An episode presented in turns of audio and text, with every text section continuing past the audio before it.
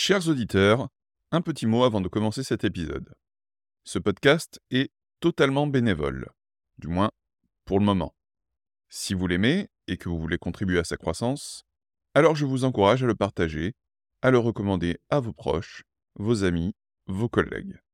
C'est la voix est disponible sur toutes les bonnes plateformes, et sur ce, bonne écoute.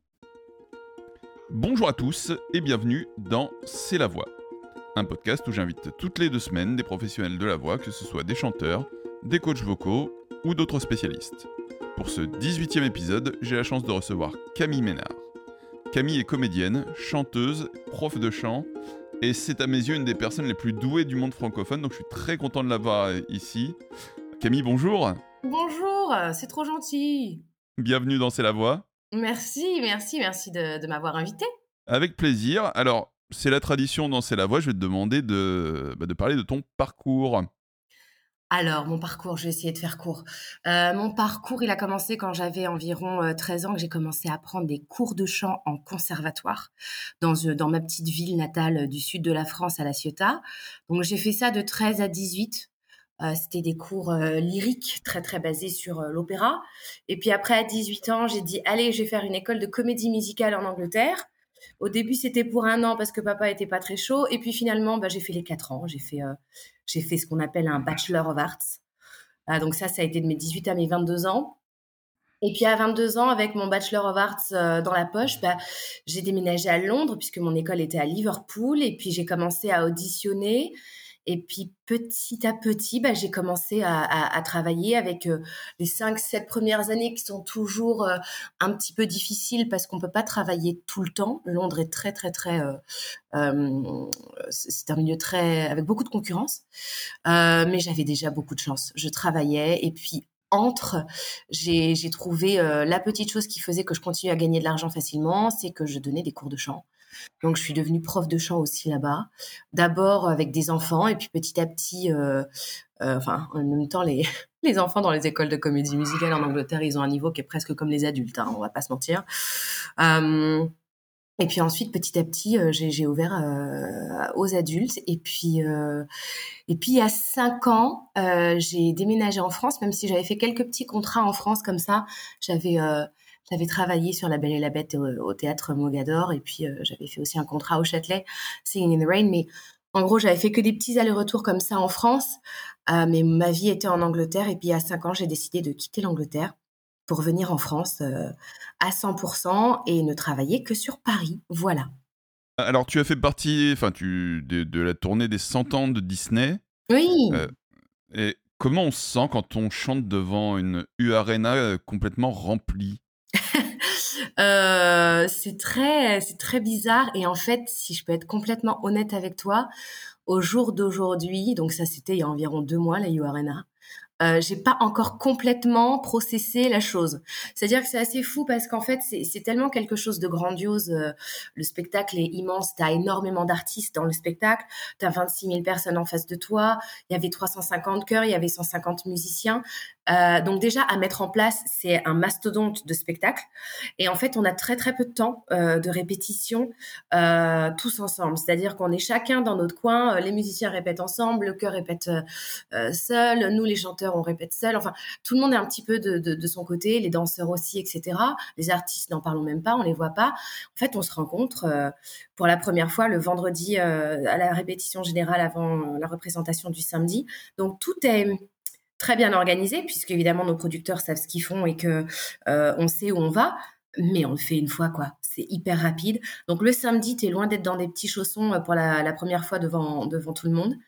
Et puis c'est vrai que hum, cette scène qui faisait, je sais même pas te dire euh, à quel point elle était longue, mais cette scène qui était complètement immense, euh, bah, faut tout réajuster, quoi, parce qu'à partir du moment où tu dois être euh, centre scène euh, pour ta chanson, bah, tu as déjà une bonne minute pour arriver au centre de la scène.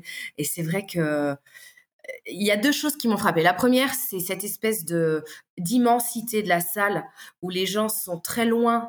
T'as même pas l'impression que c'est des gens, c'est assez incroyable. Et en même temps, chanter devant 26 000 personnes, c'est euh, c'est pas plus stressant que de chanter en zénith devant 4 000 ou 5 000. Tu vois, c'est c'est assez bizarre, mais il y a une espèce d'énergie en fait, c'est l'énergie qui est assez inexplicable. C'est l'énergie qui est folle. C'est avoir euh, euh, entre nous euh, backstage et les 26 000 personnes dans la salle, 26 500 ou 26 600 personnes dans un même building. aux 27 000 personnes et, cette énergie qui est complètement folle qui vient de derrière toi de 350 chœurs, 150 musiciens et 26 000 personnes qui applaudissent. C'est ça qui est, qui est, qui est, qui est assez fou, une décharge électrique qui est complètement folle. T'avais déjà ressenti ça lorsque t'avais joué euh, dans, dans, des théâtres ou, en concert? Ah, c'est fou, euh, c'est bizarre. J'avais déjà ressenti une émotion si forte parce que dans un théâtre, euh, ce qui est différent de Disney en concert, c'est qu'on est dans une histoire de A à Z. Donc pendant euh, deux heures et demie de spectacle, on, raconte une histoire on a un personnage. On n'est pas du tout au service d'un concert. Moi, dans Disney en concert, je n'étais que Camille Ménard qui interprète euh, Jasmine, qui interprète Nala, qui interprète pendant quelques minutes une chanson. Donc je suis au service d'une chanson pendant environ 2 minutes 30, 3 minutes. mais je reste Camille Ménard. Quand tu es mmh. dans un théâtre, euh, oui, euh, la scène est plus petite, euh, le théâtre est plus petit, tu n'as que 500, 1000, 2000, 2500 personnes devant toi, mais tu es dans une ancré dans un personnage et une histoire de manière beaucoup plus profonde. Donc à partir du moment où l'histoire t'emmène dans un moment euh, très très fort, oui, j'ai déjà ressenti ça. Mais c'était des émotions différentes. Là, c'était de l'énergie, euh, recevoir de l'énergie de quelqu'un, l'espèce de, de, truc grandiose de You Arena. Euh, sur scène, c'est plus une émotion très forte de l'histoire, de ce que tu es en train de vivre et du partage que tu fais avec le public. Le public et, mhm. l'acteur ou les acteurs que tu as en face de toi. Oui, bah, tu as, eu aussi bah, notamment Patrick Fiori Absolument. Oui, oui. Alors Patrick Fiori, euh, c'est pas celui avec qui j'ai le plus partagé la scène, mais c'était euh, c'était un amour. Euh, Patrick Fiori, il faisait il faisait son solo et puis nous on arrivait avec quelques petites phrases comme ça. Donc moi j'ai je n'ai chanté que deux petites phrases avec lui. Et, et tu vois quand on parlait tout à l'heure de la du fait que la scène était très très grande, c'est-à-dire que nous on était sur un bloc à, à court, c'est-à-dire sur le côté gauche de la scène pour nous, et lui il était au centre. Et en fait quand on a été en répétition avec lui, eh ben, on s'est rendu compte qu'en fait, Patrick, bah, il était à 50 mètres, quoi. Il était hyper loin. Et d'ailleurs, après la répétition, euh, il est venu nous voir. Il nous a dit, oh là là, qu'est-ce que vous êtes loin, c'est dur de. Alors, il a essayé de se rapprocher de nous, mais il a pas pu parce qu'il y avait des danseurs. Enfin, voilà. Donc, on a envie de partager et d'être plus proche des artistes. Mais la grandiosité du spectacle, la grandeur du spectacle fait que des fois, on ne peut pas on ne peut pas. Mais celui avec qui j'ai beaucoup partagé la scène euh, euh, de manière beaucoup plus intime, c'est Michael Gregorio, avec qui mmh euh, j'ai interprété euh, euh, Aladdin, ce rêve bleu. Et ça, c'était vraiment génial parce que bah, un duo, on a vraiment besoin pour le coup, comme on chante en même temps, de répéter. Donc, on a eu des, des, longues répétitions dans sa loge, dans la mienne, etc., des allers-retours pour respirer ensemble, faire les harmonies, etc., etc. Donc, j'ai beaucoup plus papoté avec Michael et, et partagé quelque chose. C'est artiste qui est un, un ange, un amour, absolument. Donc tu as dit que tu es revenu en France depuis, euh, depuis Londres. Qu'est-ce qui t'a motivé à revenir? Ah Ok, je vais te dire la vérité. Euh, la, Évidemment, ça faisait des années que je me posais des questions. Ça faisait un ou deux ans que je me disais, oh là là, j'ai 30 ans, j'en ai marre d'être dans des valises parce que je faisais beaucoup de, de, boulot à l'international euh, en Angleterre. Je faisais beaucoup des tournées, des tournées en Angleterre, des tournées internationales, des bateaux de croisière, des comédie musicale sur des bateaux de croisière, j'étais beaucoup, beaucoup euh, dans mes valises. Je pense que sur 12 mois euh, de l'année, j'étais partie 6, 7 ou 8 mois. Euh, et ça me... J'adorais ça. J'adorais ça quand j'avais 24, 25, 28. Et puis après, j'ai commencé à arriver à 30 ans et je me suis dit, oh là là, j'ai quand même envie de me poser, j'ai envie d'avoir un chez moi, j'ai envie d'avoir des chats. Mmh j'ai envie d'avoir des relations amoureuses qui sont un petit peu plus faciles à tenir. Euh, j'avais juste une espèce d'envie de me poser, voilà, euh, cette réalité-là. J'ai envie d'enfants, j'ai envie de tout ça. Donc ça faisait un ou deux ans que je me questionnais, mais j'étais tellement heureuse dans ma vie, en toute honnêteté, à Londres, que je, pour moi, c'était inenvisageable de revenir en France, aussi parce que euh, dans notre métier, on se crée un réseau et que ce réseau, il est très difficile à mettre en place et que j'avais mes élèves et que j'avais mes petits endroits euh, euh, qui, qui, m'employaient à droite et à gauche. Donc, c'était la facilité de rester à Londres. J'avais mon agent, j'avais les directeurs de casting qui me connaissaient.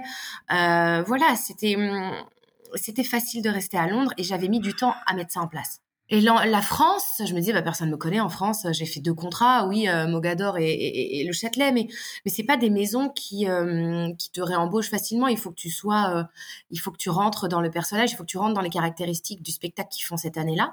Et voilà, j'étais pas connue du tout là-bas en France. Je connaissais personne ou très peu de monde, donc je me disais recommencer à zéro.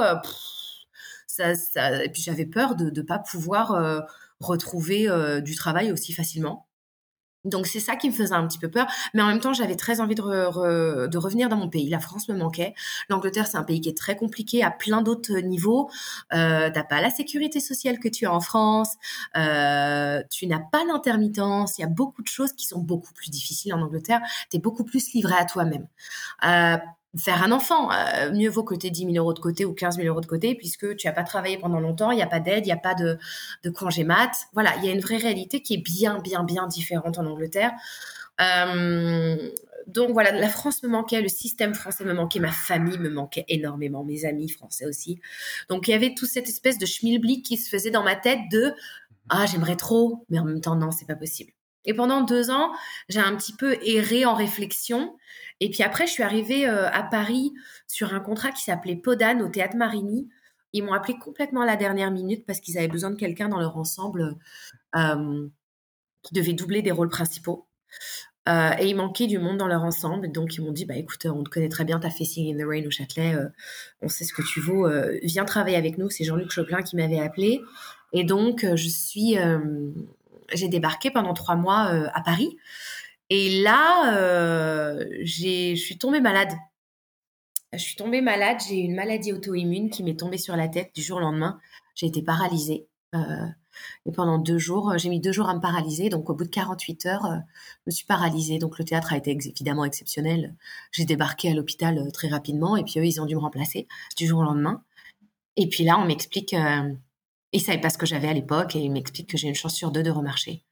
Euh, et quand tu fais ce métier, euh, tout est autour de ton métier. Euh, on va pas se mentir, euh, tu es, tout le temps dans la recherche du prochain contrat, etc., etc. Et là, de me faire entendre dire, ben voilà, votre cerveau, on a fait un scanner, c'est pas dans le cerveau, donc il y a de grandes chances que ce soit, enfin, c'est forcément dans la colonne vertébrale. La colonne vertébrale, c'est souvent irréversible. Tu as une chance sur deux de remarcher. Euh, bah déjà, le, boulot n'existe plus. Et donc, en fait, tu, tu es laissé à prendre une décision avec, en fait, euh, en main euh, seulement ta vie privée, ta vie personnelle. et donc là, bah, j'ai pris la décision le soir même de rentrer en France. J'ai dit, OK, bon, papa, je, je rentre en France. la famille, les frères, les sœurs, je rentre en France. c'est ça qui me donne envie. Si je peux pas faire mon métier, c'est ça qui me donne envie tout s'est bien passé. Finalement, j'ai une maladie auto-immune réversible. Je m'en suis remise. Euh, deux semaines plus tard, je, remarchais. Euh, et trois semaines plus tard, j'étais de nouveau sur scène euh, au Théâtre Marigny en train de doubler Marianne Gillot qui était partie faire Les Enfoirés. et après, j'ai mis un an et demi à m'en remettre, mais c'était que de l'énergie, c'était du physique et c'était retrouver, m'enlever cette fatigue. Mais sinon, sincèrement, cette maladie auto-immune, elle a été le plus beau cadeau puisqu'elle m'a permis elle m'a permis de prendre cette décision de rentrer en France. Et une semaine avant d'avoir cette maladie, euh, j'ai rencontré euh, l'homme qui est aujourd'hui mon mari. Et, euh, et donc, je n'aurais jamais eu cette relation avec mon mari si j'avais pas eu cette maladie. Donc, des fois, la vie, elle t'envoie des petits signes comme ça qu'il faut savoir écouter. Et, j'ai eu la chance de savoir l'écouter. On va passer sur, autre chose, mais tu as participé à l'émission Over the Rainbow. Oui. avec Andrew Lloyd Webber. Mmh Et est-ce que ça met pas quand même un peu la pression de participer à une émission avec un des compositeurs euh, les plus, euh, anglais les plus euh, réputés, voilà à la télé notamment par, enfin par la BBC. comment comment t'as vécu ça toi? C'est fou parce que bah, en fait tout ce que tu dis est vrai, et je pense qu'à l'époque, je ne me rendais même pas compte. C'est un peu comme la You de tout à l'heure. C'est-à-dire que ça prend un peu de temps avant de rentrer dans ton cerveau. J'ai auditionné pour euh, l'émission de télé Over the Rainbow en sortie d'école. Euh, donc, euh, je venais d'avoir 22 ans. Euh, et je n'étais pas encore sortie d'école. J'étais encore en, en, en training. J'étais euh, dans les derniers mois de ma troisième année. Donc j'ai commencé à auditionner, c'était un processus qui a été très long, j'avais que 21 ans. Et puis tu fais plein plein de tours et puis tu commences à arriver dans les dans les dans les 50 dernières. Donc tu fais une semaine de workshop avec les 50 dernières et tous les profs et Andrew Lloyd Webber, tu commences déjà à être filmé dans une grande ferme. Et ça a été une semaine folle parce que j'ai été entourée de, des meilleurs profs que j'avais déjà à, Liverpool dans mon école. Mais là, c'était dans le seul et unique but de voir si tu pouvais être la nouvelle star du West End et jouer, interpréter le rôle de Dorothy dans Le Magicien d'Oz. donc on était vraiment que sur ce rôle-là tout le temps. Ça a duré une semaine. À l'issue d'une semaine, dans les 50 dernières, je suis passée dans les 20 dernières. Et c'est à ce moment-là seulement qu'on a commencé à travailler avec Andrew Lloyd Webber. C'est-à-dire que dès qu'on a été dans les 20 dernières, on a eu une session de travail avec lui qui a été euh, assez incroyable. Moi, je suis arrivée euh, dans cette salle, on avait toute euh, une petite demi-heure avec lui. Et là, il y avait le pianiste et moi, j'étais une des premières à passer. donc, il y avait eu seulement que deux, trois filles qui étaient passées avant moi. Et moi, je rentre et le pianiste fait l'introduction il fallait d'abord commencer par chanter cette chanson phare devant Andrew Lloyd Webber. Et, le pianiste interprète ça. Et euh, à l'introduction, tout de suite, j'ai pas sorti une note qu'Andrew Lloyd Webber dit euh, Non, non, non, non, that's not what I want at all. Euh, et il commence à engueuler un peu le pianiste. Et il lui dit Ça fait deux, trois fois que je te le dis, c'est pas comme ça que je veux l'introduction. C'est. Parce qu'il faut savoir qu'Andrew Lloyd Webber, c'est un, petit, c'est un génie musical. C'est un mec qui a aucun filtre émotionnel. Donc, il est pas du tout. Ok en capacité de comprendre qu'il y a une caméra qui tourne, qu'il y a une gamine de 21 ans devant lui, qui est en stress total, euh, de capter que le, le, pianiste, il est en stress total lui aussi, qu'il a sûrement eu les partitions à la dernière minute. Il lui demande de faire des trucs qui sont pas écrits sur sa partition. Et lui, il a décidé de l'interpréter comme ça, donc c'est comme ça que ça allait être interprété. Et donc là, en fait, il vire le pianiste et il dit euh, I'll do it. il se met au piano et il commence à m'accompagner sur Over the Rainbow. Wow! Ouais, incroyable. Et moi, je me suis dit, euh, what is going on? J'avais tous les, on a tous les producteurs qui sont autour de nous, qui sont derrière les caméras, etc., qui étaient hallucinés, qui étaient en mode génial, c'est un moment génial, euh, super. Euh, il, interprète avec Camille, oh waouh, vite ton film, Andrew. Et donc en fait, ça va très vite et, tu commences à, et là, il commence à me faire une session de travail avec lui sur cette chanson. C'était magique. Euh, mais sur le moment, j'étais même pas stressée parce que sur le moment, tu es juste dans l'interprétation et dans le kiff total. C'est plutôt quand je suis sortie de ma demi-heure avec lui où j'ai fait Non, mais il s'est passé ce qui vient de se passer là. J'ai chanté Somewhere of the Rainbow, une des chansons les plus connues du répertoire de comédie musicale, interprétée par Judy Garland, qui est une icône totale, avec Andrew Lloyd Webber, qui lui-même est un, un maître dans, dans, dans, dans ce qu'il fait, quoi. Et j'avais 22 ans, euh, je venais d'avoir 22 ans. Et je me suis dit, mais qu'est-ce que, mais c'est quoi cette chance, quoi? Et donc après, ben de là, euh, on passe à la télé. Et euh, à la préparation de la télé, donc on a eu un mois entier à Londres, toutes les filles, toutes les 20 dernières filles, dans, dans, des grands appartements, on était toutes ensemble. Et on a eu des répétitions pour la télé. Et à l'issue de ça, on était à la télé toutes les semaines. Donc moi, j'ai fait trois semaines de télé. J'ai été très rapidement virée et, en même temps, je le savais, parce que c'est un programme télé, hein, on va pas s'imaginer, hein, c'est comme euh, tous les The Voice et les Star Academy et les choses comme ça. Ce n'est pas un, programme de talent, c'est un programme télé. Et donc, les producteurs et Andrew Lloyd Webber étaient venus me voir un après-midi avant qu'on passe à la télé. Andrew Lloyd Webber nous avait invités chez lui. Et il avait dit Oh, je vais vous inviter à boire le thé, à manger des biscuits à la maison. Et on arrive dans cette immense, immense j'ai envie de dire château, même si c'est pas un château, mais c'est une maison qui a la taille d'un château.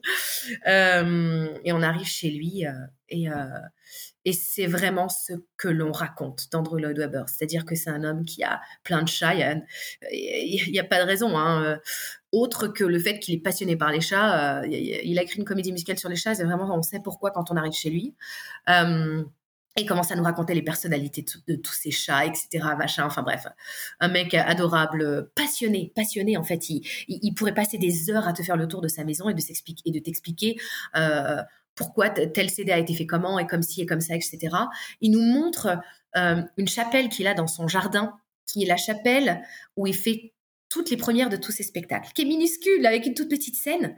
Et en fait, avant d'aller faire une première dans le West End, euh, il prend ses acteurs et en répéti après les répétitions, il les fait travailler chez lui parce que en fait c'est un petit peu son euh, c'est comme ça qu'il a toujours opéré euh, c'est un petit peu comme un gris-gris pour se porter bonheur donc il nous montre comment est-ce que là, pour la première fois, la première Christine, le premier fantôme, ils ont chanté pour la première fois telle chanson, etc. machin, en 1900. Là, Il te raconte tout ça. C'est un livre ouvert de, de comédie musicale et d'histoire de comédie musicale, ce monsieur. Et donc à ce moment-là, quand j'étais chez lui, on prenait le thé et il me dit Tu te rends compte, ma chère Camille, que tu ne pourras pas aller au bout et, et là, j'ai fait, «Ah, mais on n'a même pas commencé les émissions télé, c'est horrible ce que tu me dis, j'ai pas pu me défendre. Et il me dit, non, mais ça va pas être possible, mais sache que, sache que j'apprécie tellement l'artiste que tu es, que tu es génial, mais malheureusement, ça va être très compliqué d'avoir une française en tant que, en tant que Dorothy. Et, et il m'a fait en même temps une déclaration d'amour et en même temps, euh, il m'a un peu cassé mon rêve. Mais c'est normal, j'avais 22 ans. C'était un rêve. Moi, je pensais vraiment, euh, euh, on va aller à la télé, on va se défendre et, vous allez voir, c'est le talent qui va gagner. Et, euh, j'étais, j'avais fait quatre ans d'études, je me sentais super confiante et tout machin. Je savais ce que je valais. Et en fait, c'est là qui m'a un petit peu fait comprendre que ça marchait pas comme ça. Mais en même temps, être reconnu, respecté et mis à part pour un petit chat comme ça avec un, un nom, un professionnel de euh, du milieu qui est aussi important, ça m'a énormément nourri et ça m'a suffi en fait puisque moi mon but c'était pas de gagner. Euh, je m'en fous. Euh, j'aurais gagné le rôle j'aurais été absolument ravie. Mais en fait mmh c'était le partage avec ce monsieur et, toute son équipe qui a été incroyable. Et ça je l'ai eu. Mmh. waouh. Effectivement sacrée sacrée histoire et, on, et d'ailleurs en parlant d'Andrew Lloyd Webber tu as joué dans le fantôme de l'opéra et alors, j'ai une petite question par rapport à ça. Euh, il paraît que dans le morceau titre du Fantôme de l'Opéra, la, note, la note finale est souvent jouée sur bande. Est-ce que c'est vrai? Oh non, t'es une mauvaise personne, tu vas casser le mythe pour tout le monde. Ah non, mais je veux dire, c'est ce qu'on m'a raconté. À un moment, il faut. Euh... Non, mais en même temps. Oui. Faut être honnête. Absolument. Alors, tu as raison. Euh, elle est sur bande, cette, cette, cette note. Euh, alors, il faut savoir que moi, je n'ai pas joué du tout euh, le fantôme de l'opéra dans le West End, ni en tournée. Je l'ai joué sur un bateau de croisière. Mhm. je ne sais pas si tu es au courant que les bateaux de croisière font, font, font des, des, très belles productions. Moi, à l'époque, j'avais fait une, donc, en, en co-direction avec the, the, the, Really Useful Group, qui est le, le groupe d'Andrew Lloyd Webber. Mhm. Jean and Ryan avaient ouvert une nouvelle, un, nouveau, un nouveau euh, bateau de croisière, il était tout neuf. Et elle a produit un spectacle qui s'appelait Now and Forever. Et ce spectacle, en fait, retraçait euh, Fantôme de l'Opéra, plus la nouvelle composition qu'il venait de sortir à l'époque, Love Never Dies. Je ne sais pas si, tu, si c'est une comédie musicale qui te parle. C'est le, euh, il paraît que c'est la suite, oui. C'est le numéro 2 de, de, de Fantôme de l'Opéra et c'est incroyable. C'est une super comédie musicale. Et donc à l'époque, on avait fait cette comédie musicale qui s'appelait Now and Forever avec euh, donc le Really Useful Group, qui en fait retraçait euh, le fantôme de l'opéra et Love Never Dies. Et moi, je jouais Christine dans cette comédie musicale. Donc oui, j'ai fait le fantôme de l'opéra, mais j'ai pas fait la full version. Euh, mais j'ai quand même chanté cette fameuse chanson dont tu parles. Ah, évidemment, c'est iconique. C'est iconique, évidemment, tu ne peux pas faire le fantôme de l'opéra sans, sans chanter cette chanson.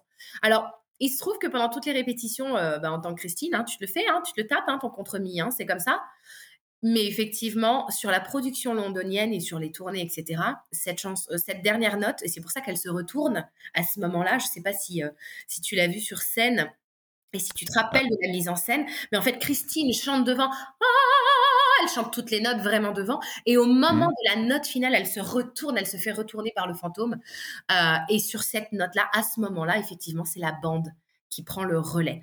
Euh, alors, je ne sais pas pourquoi ça a été mis en place, ça, je pourrais pas t'expliquer. Il y a plusieurs euh, explications. Il y en a qui disent que Sarah Brightman, qui était la toute première Christine, euh, avait du mal à sortir le contre-mi tous les soirs, alors on l'avait préenregistré. Il y en a qui disent mais que non, c'était une chanteuse exceptionnelle, elle n'avait pas besoin de ça, mais que c'était pour préserver le fait qu'on chante sept shows par semaine? Sept shows par semaine, ça sort en comédie musicale, ça ne se fait pas du tout dans un registre lyrique. Euh, si tu commences à aller voir des stars de, euh, du lyrique en France et que tu leur dis tu vas chanter sept fois par semaine, semaine au théâtre du Châtelet l'acmé ou des choses comme ça, euh, on va te rire à la, tête on va te dire mais vous êtes malade ou quoi euh, Je vais me casser la voix en faisant ça. Et c'est vrai qu'il y a un truc complètement fou dans, dans le west end et dans la comédie musicale, c'est qu'on demande aux chanteurs de chanter huit fois par semaine ou sept fois par semaine un rôle qui est extrêmement difficile et technique. Et là, en l'occurrence, Christine, c'est un rôle qui est très technique, euh, qui demande euh, énormément de, de, faut être vraiment saine, hein, côté euh, technique et, côté, tu n'as plus de vie, hein, tu n'as plus de vie, tu bois plus d'alcool, tu évidemment tu ne fumes pas, c'est voilà, c'est tu, tu, as une vie très très très saine pendant un an, et donc bah il se disait que au moins avoir ce moment-là enregistré euh, contribuerait au fait de, de, libérer un petit peu les Christines euh, d'un poids. Donc voilà, c'est comme ça que ça se passe. Ok. Et moi, sur le bateau de croisière, je le faisais pas sept fois par semaine. Je le faisais une fois par semaine et je le chantais en live et on ne l'a jamais enregistré. Donc je me tapais mon contre-mi à chaque fois. ok. Mais pour Il faut quand même le sortir. pour mon plus gros plaisir, parce que franchement, c'est tellement frustrant de chanter toute l'arrivée du truc et pas la dernière note. Bah, tellement nul. Effectivement. Euh, c'est quoi, selon toi, la plus grande différence entre la France et le Royaume-Uni niveau comédie musicale? Oh là là. Euh, alors, la, plus grande différence, euh, et je ne veux pas que ça sonne, entre guillemets, méchant, ou, ou que je dise que qu'on n'est pas professionnel en France, c'est le... Ça, ce sera clippé, hein. Ce sera clippé de toute façon. Je vais balancer sur tous les réseaux sociaux. Je vais dire Camille Ménard dit du mal des, de, la France. De, la France et tout. ah non, non mais je, après que les gens comprennent. La plus grande différence, c'est le professionnalisme. Et par là, je, ne veux pas dire qu'on n'est pas professionnel en France. C'est juste que la comédie musicale est un art qui est encore relativement nouveau en France. C'est encore quelque chose où on apprend. En Angleterre, ils apprennent plus. Hein. Ça fait longtemps qu'ils font ça, depuis la nuit des temps. Ça fait des, centaines et des centaines d'années euh, qu'ils font ça, qu'ils ont commencé beaucoup à Broadway, que ça s'est très vite répandu en Angleterre. Pour eux, c'est un style à part entière. Donc, si tu me demandais quelle est la différence entre l'opéra, entre la France et d'autres pays qui sont un petit peu moins dedans, ou la danse classique, la danse classique ou l'opéra, c'est des c'est des choses qui sont très très intégrées dans notre culture en France la comédie musicale, ce n'est pas quelque chose qui fait partie de notre culture. C'est quelque chose qui fait partie de la culture anglo-saxonne. Nous, les Français, on commence à tomber en, amour avec, avec cette culture et on veut se l'intégrer. Donc ça fait quoi? Ça fait 20 ans qu'on commence ou 30 ans, même pas, qu'on commence à introduire un petit peu de comédie musicale, mais nous ne sommes qu'au début de l'introduction de la comédie musicale dans notre beau milieu qu'est la culture euh, française. Donc la réalité, c'est que que ce soit des, metteurs en scène, euh, aux euh, directeurs musicaux, aux artistes, à tous ces gens-là, on est encore en phase d'adaptation. On est encore en phase d'apprentissage. Euh, moi, j'ai vu des productions se monter où les gens ne savaient pas ce que c'était que des swings, ne savaient pas ce que c'était que des doublures, ou ne savaient pas comment est-ce que ça se coordonnait. des directeurs de casting qui qui savent pas trop comment gérer ça. Des gens qui disent ah vous allez chanter en coulisses? Ah oui, on va chanter en coulisses, oui. On a des micro-gouttes et puis on est ouvert ou fermé. Il y a encore des prods qui ne savent pas encore euh, comment tout mettre ça en place. Euh, donc, du coup, la vraie comédie musicale à l'anglaise, à la Broadway, il y a, plein de théâtres qui savent faire ça extrêmement bien maintenant, euh, tels que Mogador, tels que le Châtelet, etc. Mais c'est parce que c'est des maisons qui se sont vues éduquées par des anglo-saxons. Les anglo-saxons sont arrivés dans ces maisons-là et on dit voilà, c'est comme ça que ça marche. Et donc, ils ont été éduqués à ça. Et donc, en France, bah, soit on a la chance d'avoir des anglo-saxons qui sont un tout petit peu passés par là, ou, ou des Français qui ont été éduqués par des anglo-saxons. Il y a plein de musical directors français maintenant qui sont incroyables et qui savent très bien ce qu'ils font. Il y a plein de sondiers français maintenant qui sont éduqués à ça et qui sont incroyables, etc., etc. Et ça s'étend à tous les corps de métier. Mais dans les corps de métier, il y a encore que 30, 40, 50% des gens qui savent vraiment euh, de A à Z ce qu'ils font et d'autres qui essayent et qui font de leur mieux et qui font très bien, mais euh, qui, n'ont pas encore touché du doigt euh, vraiment comment est-ce qu'ils font les choses là-bas. Là-bas, c'est sur des roulettes. Il n'y a pas de n'y a pas de discussion possible ou imaginable. On sait très bien comment est-ce qu'on constitue un cast. On sait qu'il faut des swings, on sait qu'il faut des doublures, on sait qu'il faut une première doublure, une deuxième doublure. On sait comment est-ce qu'elles vont être répétées et quand. Euh, il n'y a même pas du coup de discussion entre les artistes et euh, une production ou les artistes et une équipe artistique là-dessus, puisque c'est un espèce de béaba euh, conditionné dans la manière dont on travaille là-bas. En France, moi, quand je signe un contrat ou quand j'accepte un contrat, je dis alors, est-ce que je vais avoir une alternance? Est-ce que je vais avoir une doublure? Est-ce qu'il va y avoir des swings sur le spectacle?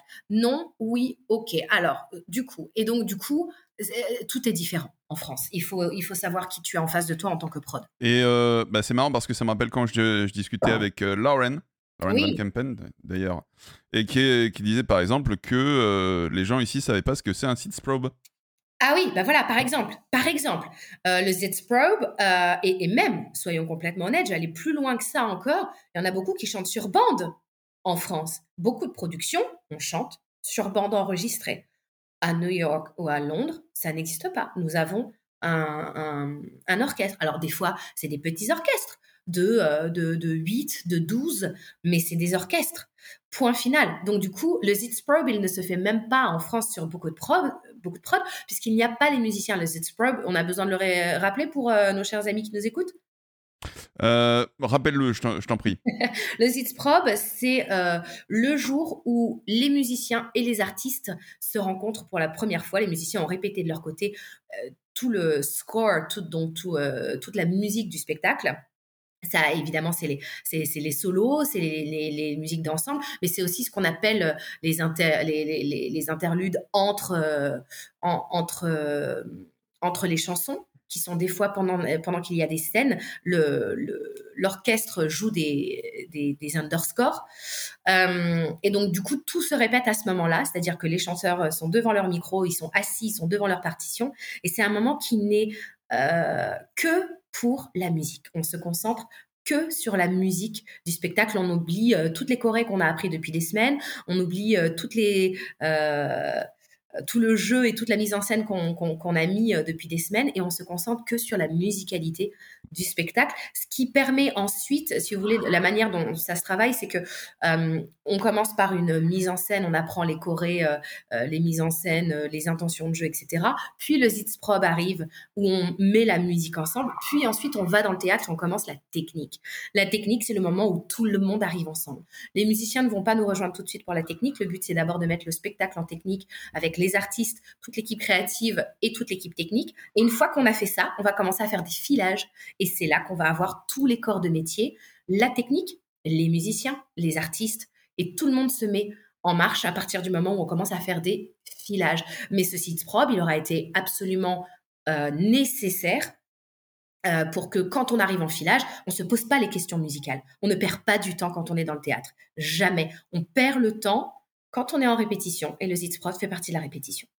Tu as été encadré par euh, quatre professeurs de chant différents et tu as appris différentes techniques. Mmh et, et, la question que je me pose, c'est est-ce qu'il n'est pas trop difficile d'apprendre plusieurs techniques vocales? On a tendance à penser que on se focalise sur un type de technique et on y va, quoi, tu vois? Mmh Oui, c'est très intéressant ce que tu dis, puisque à l'instant, je suis en papote avec une, une louloute qui fait un, master de la voix et qui se pose des questions sur comment est-ce qu'on peut euh, utiliser sa voix lyrique et utiliser sa voix comédie musicale en même temps. il y a beaucoup de personnes qui se posent ce genre de questions et qui se disent c'est impossible. Euh, moi, je suis pas du tout d'accord. Cependant, euh, on peut utiliser toute sa voix en entier, on peut, on peut tout travailler. Cependant, ça prend beaucoup de temps. Et c'est là que, c'est, que, que, ça peut être déroutant. Le travail de la voix, c'est un travail qui est très long. j'ai, comme tu le dis, alors là, les quatre profs différents, c'est les quatre profs que j'avais à l'école de comédie musicale. Mais dans ma vie, j'ai eu beaucoup plus que quatre profs de chant. Euh, je dirais qu'il y en a euh, environ sept qui ont marqué ma formation. Euh, la toute première étant quelqu'un de très lyrique. Moi, je suis arrivée en école de comédie musicale. Je n'avais qu'une voix lyrique. Je n'avais fait que de l'opéra j'étais complètement paumée euh, dans tout ce qui était technique de comédie musicale, tout ce qui était euh, voix de poitrine, la belt et toutes ces choses-là, même la voix mixte, c'était des, mots qui m'étaient encore complètement euh, inconnus, inconnus au bataillon. Je suis arrivée dans mon école de comédie musicale, on m'a carrément fait comprendre, ok, c'est très très bien que tu aies fait de l'opéra, ça construit énormément la technique, hein, l'opéra, c'est vraiment pour moi un passage obligé. C'est un peu, excuse-moi, comme la danse classique avec la danse. Tu veux faire du hip-hop? Tu veux faire du modern jazz, il n'y a aucun souci. Mais la danse classique, ça te permet quand même de te donner des bases techniques extrêmement solides. Donc même si tu n'as pas envie d'être danseur étoile, mettre tes pieds dans un cours de danse classique quand tu es danseur et que tu veux être danseur, c'est nécessaire. Pour moi, le lyrique, c'est exactement la même chose avec euh, le chanteur moderne. Même si tu n'as pas envie de faire du lyrique, et ça a été mon cas, euh, moi, j'ai jamais voulu être chanteuse lyrique. C'est juste que mon papa, il m'a inscrit euh, en conservatoire et qu'en conservatoire, malheureusement, on sait un peu faire que ça. du moins, il y a 15 ans, parce que c'était il y a longtemps. Maintenant, je, je n'ai plus 13 ans, mais il y a 20 ans même, parce que il y a un petit peu plus de 20 ans, on était encore vachement là-dessus. Euh, donc j'ai commencé avec cette technique-là et quand je suis arrivée en, arrivée en école de comédie musicale, j'avais quatre professeurs. Un professeur de lyrique, un professeur de pop et deux professeurs de comédie musicale avec des styles un tout petit peu différents. C'est-à-dire que un professeur de comédie musicale un petit peu old school qui était très... Euh, dans un son euh, assez lyricisant de la comédie musicale. Donc un son très Les Misérables, euh, très Le Fantôme de l'Opéra, euh, toutes ces choses très rondes. Oh, et un son beaucoup plus moderne et pop de la comédie musicale, beaucoup plus Wicked, beaucoup plus Next to Normal, toutes ces comédies musicales-là. Et donc, du coup, bah, je suis arrivée dans les cours et je vais pas te mentir, ça a été très, très difficile au début. J'étais complètement perdue. Je n'étais pas perdue dans le sens où euh, c'était très clair. Les, quatre profs me, parlaient tous de la même chose et étaient tous d'accord. Ils avaient un petit peu, si tu veux, quatre langages différents pour dire la même chose. Cependant, trouver dans ta voix les placements et, euh, et, toutes ces choses dont ils me parlaient, je trouvais ça très difficile. Déjà parce qu'il fallait que je déconstruise ma voix de tête un petit peu, pas que je déconstruise, c'est pas vrai, c'est le mauvais mot, mais que je ne connaissais que ce placement-là. Donc il fallait que je trouve d'autres placements et je trouvais ça très difficile. Euh, mais ces quatre années-là de galère, euh, qui n'ont pas été quatre années de galère, je dirais qu'il y a eu deux ans de galère. Euh, il y, a des déclics qui se font. C'est un peu comme quand tu apprends une langue, en fait. Je ne sais pas si tu as déjà appris à parler une autre langue. Au début. Ouais, bah, j'en ai appris trois, français, anglais, suédois, donc. Euh. Oui, donc voilà, tu vois un petit peu de, ce que, de quoi je parle au, début, tu nages dans un flou total, tu as envie de, mourir. Puis après, il y a des connexions et des liaisons qui se font. Et puis après, il y a une espèce de, jour où il y a tout qui, qui se met ensemble et qui clique et il y a plein de choses qui se débloquent. Pour être complètement honnête avec toi, il n'y a pas tout qui s'est débloqué, débloqué en quatre ans. Si je peux être complètement honnête, je dirais que j'ai commencé à me dire, moi, en tant que chanteuse, ah ouais, ok, c'est cool, je commence vraiment à me sentir à l'aise, je sais ce que je fais, 99% euh, ou 95% du temps avec ma voix, euh, sans avoir besoin d'aller voir quelqu'un. Sincèrement, en toute honnêteté, je dirais que ça m'a pris 15 ans. 15 ans. Donc, euh, ouais. Et, j'apprends encore des choses aujourd'hui, attention, mais c'est plus, si tu veux, mettre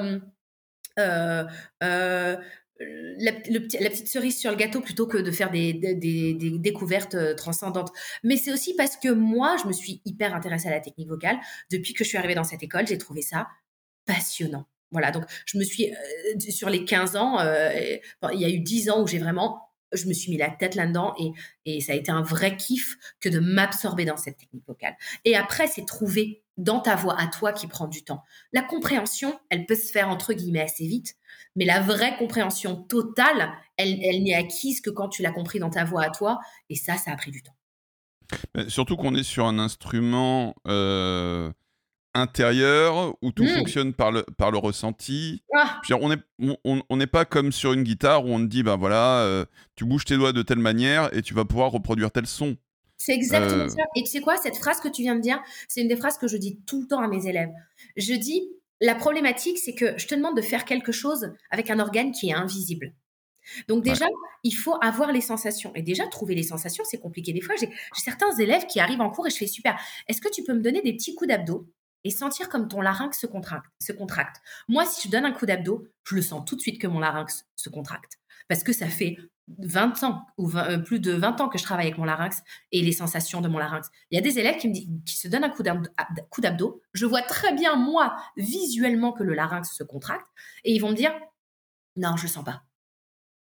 Et c'est ça qui est hyper compliqué. C'est-à-dire qu'en danse, je te dis, bah, tu lèves ton bras droit, tu regardes dans le miroir, si tu n'as pas levé ton bras droit, tu vois très bien que tu n'as pas levé ton bras droit. Et c'est ça qui est très compliqué en chant. C'est qu'il va falloir mettre des choses en place alors que tu travailles avec un organe invisible. C'est très intéressant ce que tu dis. C'est pour ça que ça met autant de temps. Hein. Ah bah bien sûr. Et est-ce que tu préfères être sur scène ou enseigner le chant? Oh Mauvaise personne à nouveau. Euh, Totalement. Je suis le diable. non, je dirais que c'est être sur scène, évidemment, puisque euh, je dirais que être sur scène est vital et, donner des cours de chant est un vrai plaisir. C'est-à-dire que si tu devais m'enlever un truc à vie, euh, je, prendrais le fait de ne plus donner de cours de chant. Et en même temps, je te dis ça, mais enseigner, euh, tu vois, là, j'ai dû faire une pause dans l'enseignement pendant quelques temps, pendant six mois, pour des raisons personnelles. mes élèves me manquent très, très fort, très fort. mais, mais entre guillemets, je pourrais vivre sans. il y a une petite, il y a une frustration, c'est sûr, mais je peux vivre sans sans problème. Alors que être sur scène, quand tu es artiste, peut-être que, attention, peut-être que dans, dans, 15 ans, la tendance se sera inversée, hein, mais c'est raconter une histoire et partager avec des collègues et, le public quelque chose, c'est vital. C'est-à-dire que là, ça va, je, sors de scène depuis pas longtemps, etc. Vas-y, mets-moi à rien faire pendant six mois. Je peux te dire que mon envie d'aller sur scène mon besoin vital, il est, il est, il est inexplicable, il est très puissant. Donc je dirais, je choisis la scène, mais avec, euh, des gros guillemets. Ok. Et c'est quoi ta plus belle expérience de scène? Oh, Pareil, ça c'est euh, c'est pas possible. À quel, à quel niveau ma plus belle expérience de scène euh, Parce que si tu prends le truc grandiose, ce sera sûrement la You Arena d'il y a deux mois, on est certain. Mais il y a des expériences émotionnelles que j'ai vécues sur scène qui étaient qui était tout aussi forte, voire même plus grandiose. En France, ma plus belle expérience de scène, c'était la première fois que j'ai doublé Madame Samovar euh, au théâtre Mogador dans La Belle et la Bête. Dans La Belle et la Bête, j'étais dans l'ensemble, mais j'étais doublure de Belle et de Madame Samovar. Et hum, la première euh, fois que j'ai joué Belle euh, était absolument incroyable, c'est certain, mais le lendemain, on me rappelle et on me dit Camille, t'arrives quand au théâtre? Je dis, bah, je, bah, j'arrive là, je suis, dans, le métro, j'arrive. Euh. Et il me disait, non, mais il y a une petite urgence, que tu peux arriver euh, rapidement? J'ai fait, euh, qu'est-ce qu'il y a? Je dois, je, je, dois rejouer Belle ce soir? Sauf que la veille, j'avais fait Belle parce que c'était ce qu'on appelle un poutine, c'est-à-dire que je devais jouer Belle parce que je devais être validée en Belle. Donc, Manon Taris, qui joue le rôle de Belle, avait été dans la salle ce soir-là, elle avait regardé le spectacle, et moi je l'ai joué, mais j'étais pas du tout en remplacement parce que Manon ne pouvait pas jouer. J'avais fait un poutine. Là, on me disait non, non, non, non, non, là, c'est euh, c'est pas du tout Manon, Manon va bien. Euh, euh, au contraire, c'est Léo Vaniro qui a interprété le rôle de Madame Samovar qui était malade. Et sa doublure, puisque comme on faisait seulement les, les, premiers Poutines, donc moi je l'avais répété qu'en Belle à l'époque, et Marie Glorieux, qui était l'artiste qui était d'abord formée en Madame Samovar, pendant que moi j'étais formée en Belle, devait donc essayer de, reprendre le rôle, sauf qu'elle aussi était malade. Donc les deux étaient très malades, et moi j'avais pas fait de répétition en tant que Madame Samovar, mais j'étais la doublure de Madame Samovar, la deuxième doublure. Donc on me dit, écoute, là il faut que tu, fasses Madame Samovar ce soir si tu t'en sens capable. Alors là, bizarrement, euh, tous les producteurs sont là, toute l'équipe euh, est là, et, ils sont en stress parce qu'on est une heure et demie avant le spectacle, et on a une artiste qui a pas de répétition, euh, qui doit monter sur scène. Et j'ai dit, bah oui, oui, évidemment, il n'y a aucun problème. Moi, j'ai fait mon travail, euh, je connaissais mon texte, je connaissais mes chansons. Il y avait quelques petits déplacements que j'avais pas vus. Euh, et donc, ils m'ont dit, OK, tu as besoin de quoi? Et euh, moi, je leur ai dit, bah écoutez, on a une heure et demie, j'ai besoin d'une demi-heure de musical avec, avec Big Ben et, et Lumière, euh, David Leguren et, Dan Ménage, qui étaient les deux artistes qui représentaient ces rôles ce soir-là, et tous les autres soirs d'ailleurs. Et, euh, et puis ensuite, j'ai dit, ben, j'ai pas, pas encore essayé mon costume, donc on fait un petit essayage costume. Et puis pendant que vous me maquillez, que vous me coiffez, moi, je vais revoir mes textes, etc. Et puis voilà, t'as même pas le temps de réfléchir. En une heure et demie, t'es es sur une espèce de ligne droite. Tout le monde est à ton service. C'est ça qui est extraordinaire dans ces maisons, c'est que dans, une maison telle que Mogador, tu, n'as que des professionnels, donc ils sont, euh, ils sont à ton service, ils savent quoi faire pour t'aider. J'ai même pas eu besoin de, dire quoi que ce soit, c'est-à-dire que ma perruque a été mise, mon maquillage a été mis, euh, euh, mes costumes ont été gérés. Et moi, je me suis concentrée sur le rôle que j'avais à défendre. et puis à ce moment-là, on a eu, j'ai eu, j'ai été suivie par la metteur en scène résidente, Madame Bandelier, qui est encore au théâtre Mogador à ce moment-là, avec le texte. Et puis je rentrais je faisais une scène, je sortais, et puis je, je continuais à regarder mon texte et à me dire où est-ce que j'entrais et où est-ce que je me plaçais, etc. Et j'ai fait ça pendant tout le spectacle, au fur et à mesure du spectacle. Et, euh, et c'est vrai que c'était euh, tout, tout le cast a fait en fonction de moi, c'est là que tu es content de travailler avec des, grands artistes d'ensemble euh, et, des grands artistes dans les rôles principaux aussi qui font en fonction de toi. Et je me rappellerai à, jamais de ce moment où je rentre sur scène avec mon petit enfant Zip pour chanter Histoire éternelle. Et j'avais Manon et, Yoni qui étaient la belle et la bête à ce moment-là qui, qui dansaient et qui ont dansé tellement différemment parce que ils m'ont regardé tout au long de la chanson et j'avais tous les artistes et toute l'équipe technique et tout le maquillage et tout le costume qui était en backstage. Je sais pas, il devait y avoir 30 ou 40 personnes qui sont venues pour euh, me regarder chanter cette chanson. Et l'espèce d'énergie et d'amour que j'ai ressenti ce soir-là était juste euh, absolument incroyable. C'est-à-dire que même le, directeur musical dans un spectacle aussi grand que La Belle et la Bête au Théâtre Mogador, où tout est millimétré quand tu es en répétition, tu répètes comme ton zis propre dont je parlais la dernière fois, tu répètes, OK, à ce moment-là, il faut me donner tel truc, à ce moment-là, je vais te donner tel truc, il faut que tu suives ceci, il faut que tu suives cela. Les règles sont bien précises. À ce moment-là, il n'y a pas de règles, puisqu'on n'avait pas le temps d'avoir répété toutes ces règles. Donc, tu as, un chef d'orchestre et des musiciens qui suivent l'artiste. Il y a quelque chose d'hyper libérateur quand tu es dans une situation comme ça, c'est-à-dire que tu ne peux suivre que la vérité, ton instinct d'acteur. Et ça, c'est incroyable. Et c'est une des premières fois où je suis montée sur scène où j'avais pas 57 milliards de choses à suivre. Euh, regarde là, fais ceci, écoute cela, donne tel top, il faut que tu sois là dans telle lumière. J'avais pas tout ça puisque tout le monde allait être à mon service et donc je ne pouvais utiliser que mon cœur et mon instinct d'artiste. Et ça, c'était incroyable. Donc ça a été vraiment une, soirée euh, vraiment extrêmement mémorable pour moi. Toi qui as travaillé au West End, euh, et j'imagine que tu as pu voir du coup des productions à Broadway. Oui. Euh, où, alors j'allais dire où va ta préférence, mais en fait, euh, toi, qu'est-ce que tu vois comme, comme différence entre Broadway et le West End? Ah, très bonne question. Je n'en vois plus de différence. J'en vois plus. sur scène, c'est-à-dire quand je suis dans un théâtre et que je vais voir un spectacle, j'en vois plus. Il y avait un moment donné où je voyais que Londres était plus polished que Broadway. Je m'explique. Polished, c'était plus propre et plus soigné. À Londres, ils sont très propres, très soignés des fois. Euh, pour moi, ça perd un tout petit peu euh, de cœur et d'âme. Parce que justement, les 57 milliards de notes que l'on te donne, elles sont tellement présentes qu'elles sont un peu des fois étouffantes. Et on oublie de donner de la liberté à l'acteur de faire son travail. Chose que l'on donne un petit peu moins à Broadway. À Broadway, ils sont beaucoup plus dans le euh, soit un showman, soit un artiste. Euh, l'artiste est un petit peu plus avant tout. Donc pendant un moment, j'ai vu ça. Je trouve que ça se perd un petit peu, euh, mais dans le mauvais sens. C'est-à-dire que Broadway commence à être un petit peu polished aussi. Ça, ça, je trouve que ça vient aussi avec le fait que on a de moins en moins de temps de répétition dans le milieu dans, lequel on est, euh, parce que c'est des, productions qui coûtent tellement, tellement, tellement cher. Les gens sont hallucinés en, en France de payer une place 60 ou 70 ou 80 balles pour aller voir une comédie musicale, mais se rendent pas compte de la masse salariale, du nombre de personnes que tu as sur scène. Ça les dérange pas d'aller voir un artiste, un seul en scène, et de payer euh, une Florence Foresti euh, qui est seule sur scène 100 balles ou 150 balles. Mais par contre, aller voir une comédie musicale, avoir 50 personnes sur scène et payer 80 balles, ça les rend fous. Alors que en vrai, euh, le travail est, énorme et, le nombre d'artistes sur scène à payer est énorme. Et que donc le prix en France de la comédie musicale n'est pas cher comparé à l'Angleterre et à Broadway. Euh, cependant, euh, ben, avec le monde dans lequel on vit, il faut faire toujours euh, plus grand, plus fort, plus beau à, bas coût, etc.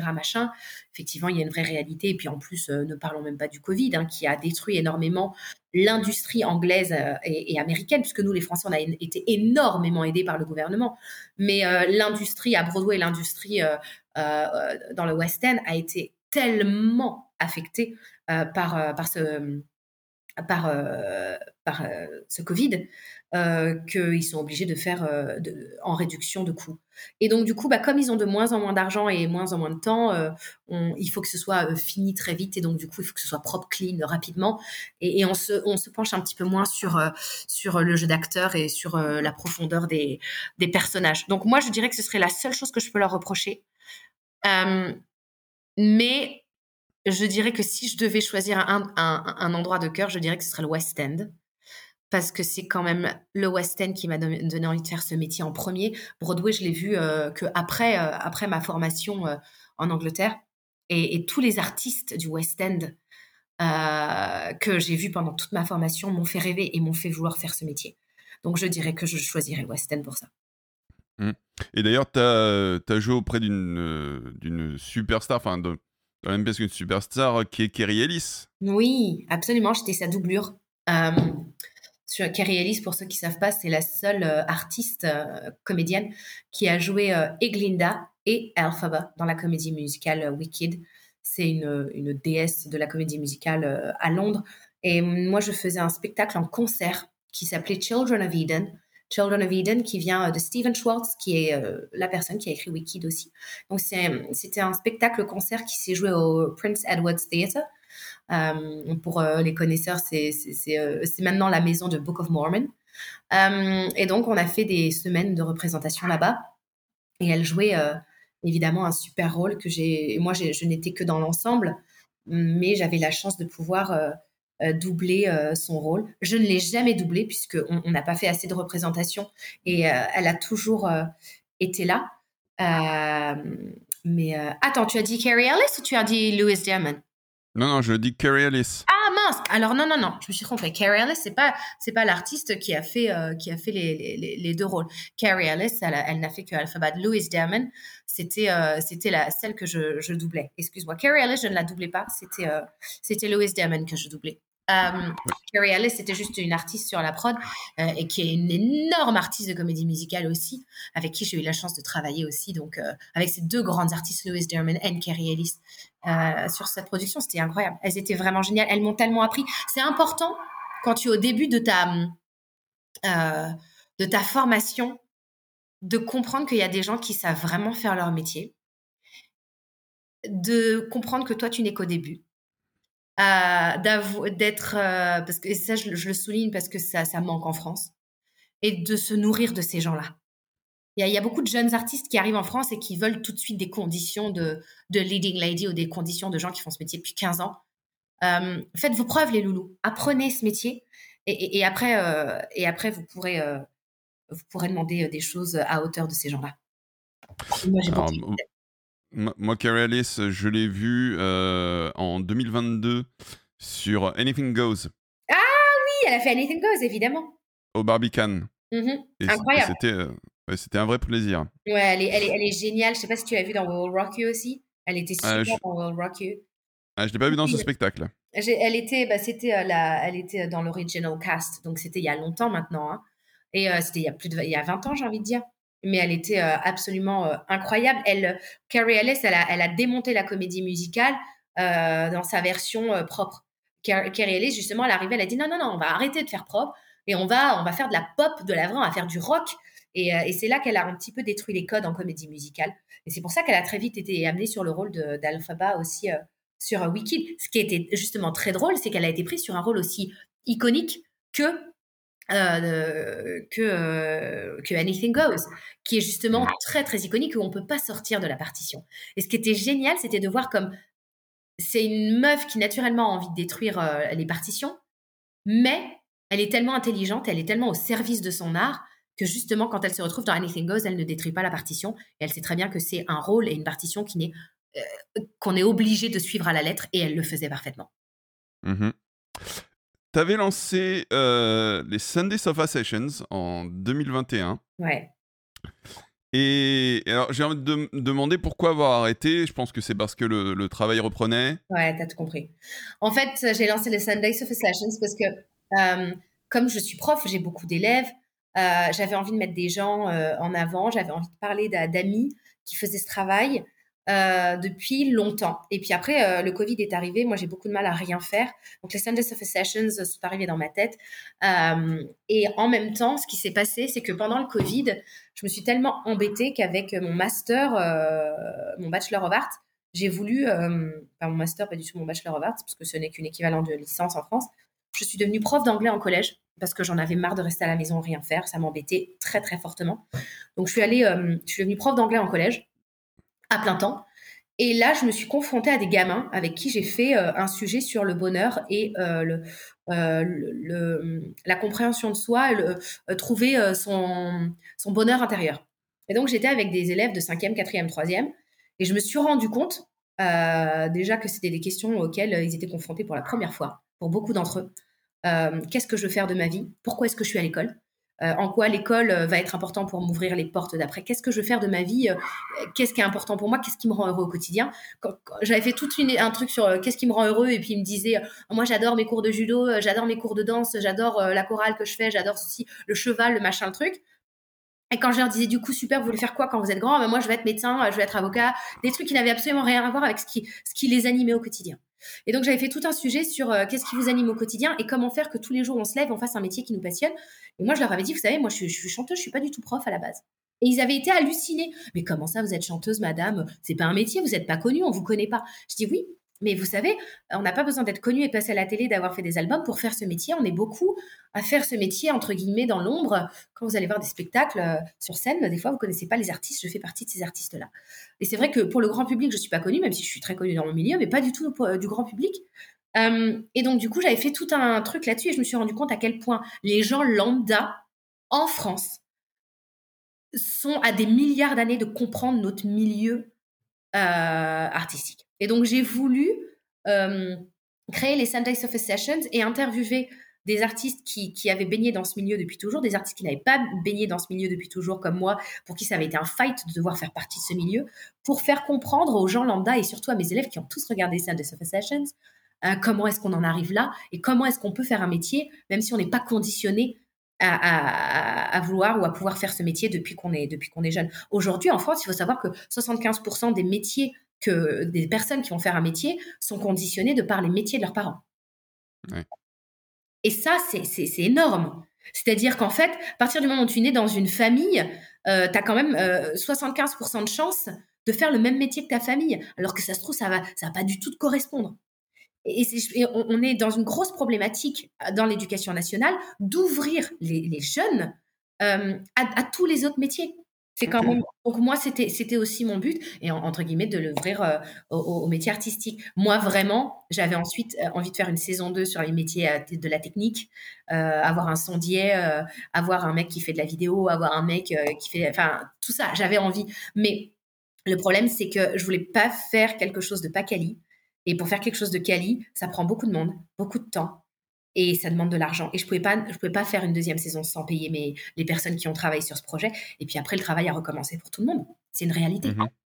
Donc voilà.